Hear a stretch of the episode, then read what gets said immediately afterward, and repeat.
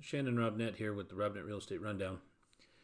And uh, wanted to just chat with you guys, kind of talk through some of this stuff that we're seeing in our current environment that's not our normal environment. We can go ahead and acknowledge that because I think everybody's kind of figured out by now that what's happening with the world economy is, well, it's unprecedented. And what we're seeing is we're seeing um, people make decisions uh, based on what they feel is the best information um, that has broad sweeping effects that um, that none of us all completely 100% agree with. Nobody agrees with uh, all of the medical, nobody agrees with all of the politics, and nobody agrees with you know everything. So we're going to try and keep ours uh, just to the facts here, and let's just talk. We're going to talk about unemployment, and we're going to talk about what's going on right now and we're going to talk about the fact that currently in our nation, we are having an unprecedented, massive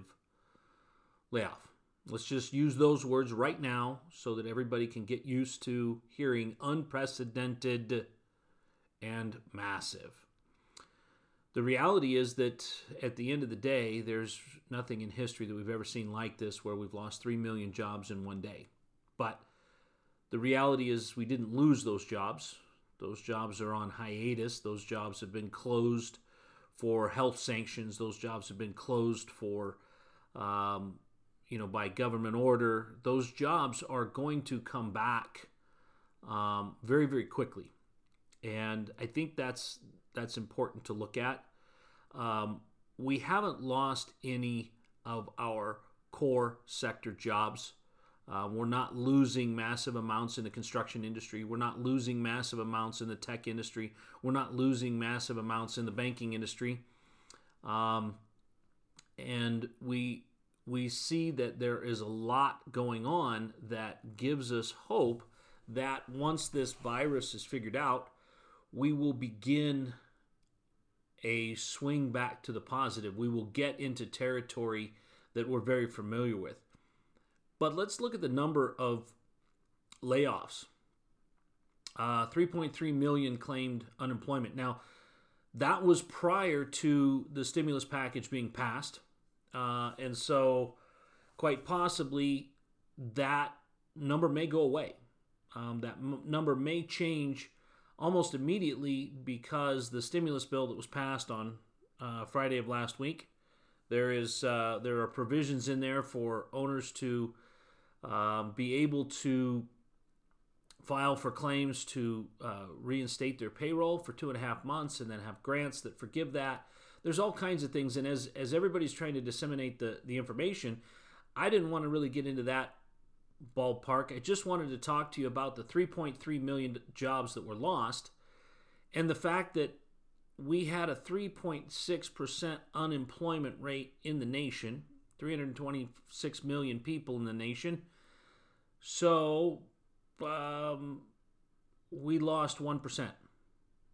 So effectively, we went from 3.6% unemployment uh, to 4.6 overnight. Um, and we will probably advance that by another uh, half a percent or 1% to 5.6, which is still between 5 and 7% unemployment is considered a healthy rate in this nation. So we will we will be within a healthy range where we have been at a 50 year low prior to, and I don't think that people are really understanding that uh, the va- the the what that's done to our economy. We've been so uh, labor restricted in our economy uh, that it's pushed a lot of our pricing up because um, we've got to pay more to get the jobs done. So for us to go from 3.6% unemployment to 4.6% unemployment, um, and unemployment in areas that I that I think the government has sorely mislabeled, uh, trying to make it clear they've called them uh, unessential jobs, which everybody that's been out to eat uh, or tried to go out to eat the last week and a half has realized how essential they are. But for health reasons, they have closed those jobs because of the proximity of people in restaurants and, and the wide, you know, range of people that come from different areas to do just that. But anyway, at the end of the day, um, that isn't what they really are. They are essential jobs. They are they do serve a part in our economy. But for us to look at what is going to happen, um, it's going to be pretty devastating uh, to the small business. Uh, but you know, the Applebee's of the world, the uh, KFCs, they're going to be rehiring immediately. Um, the grocery stores everywhere are hiring. And so a lot of those people uh, lost their job in one area, filed the claim, and then went on the job hunt as you would. So a lot of those 3.3 million people won't make it through their waiting period before they found another job. That's another thing to understand in in the statistics that you're looking at. We're not talking about the way that we're paying out on that immediately. 3.3 million people lost their jobs. Maybe a million and a half of those are employed at the end of the week, but they filed their claim. So I think those are things to be looking at, things to take into perspective. Uh, but we are still below, even with that, we are still below a healthy range. And being below that healthy range puts us in an area where there does not need to be catastrophic concern. There does need to be concern. Things are different.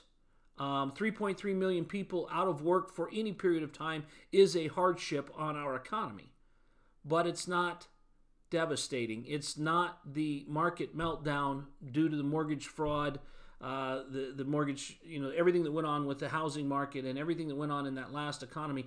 That's not what this is about. So, guys, take heart. Don't get lost in the facts as they are presented. Get lost in the facts as a whole. 3.6 million people, sorry, 3.3 million people, and a 3.6% unemployment rate do not a disaster and a multi year recession make. So let's keep positive, people. This is Shannon Robnett with the Robnett Real Estate Rundown. Hope you're having a great and fabulous day. Thank you.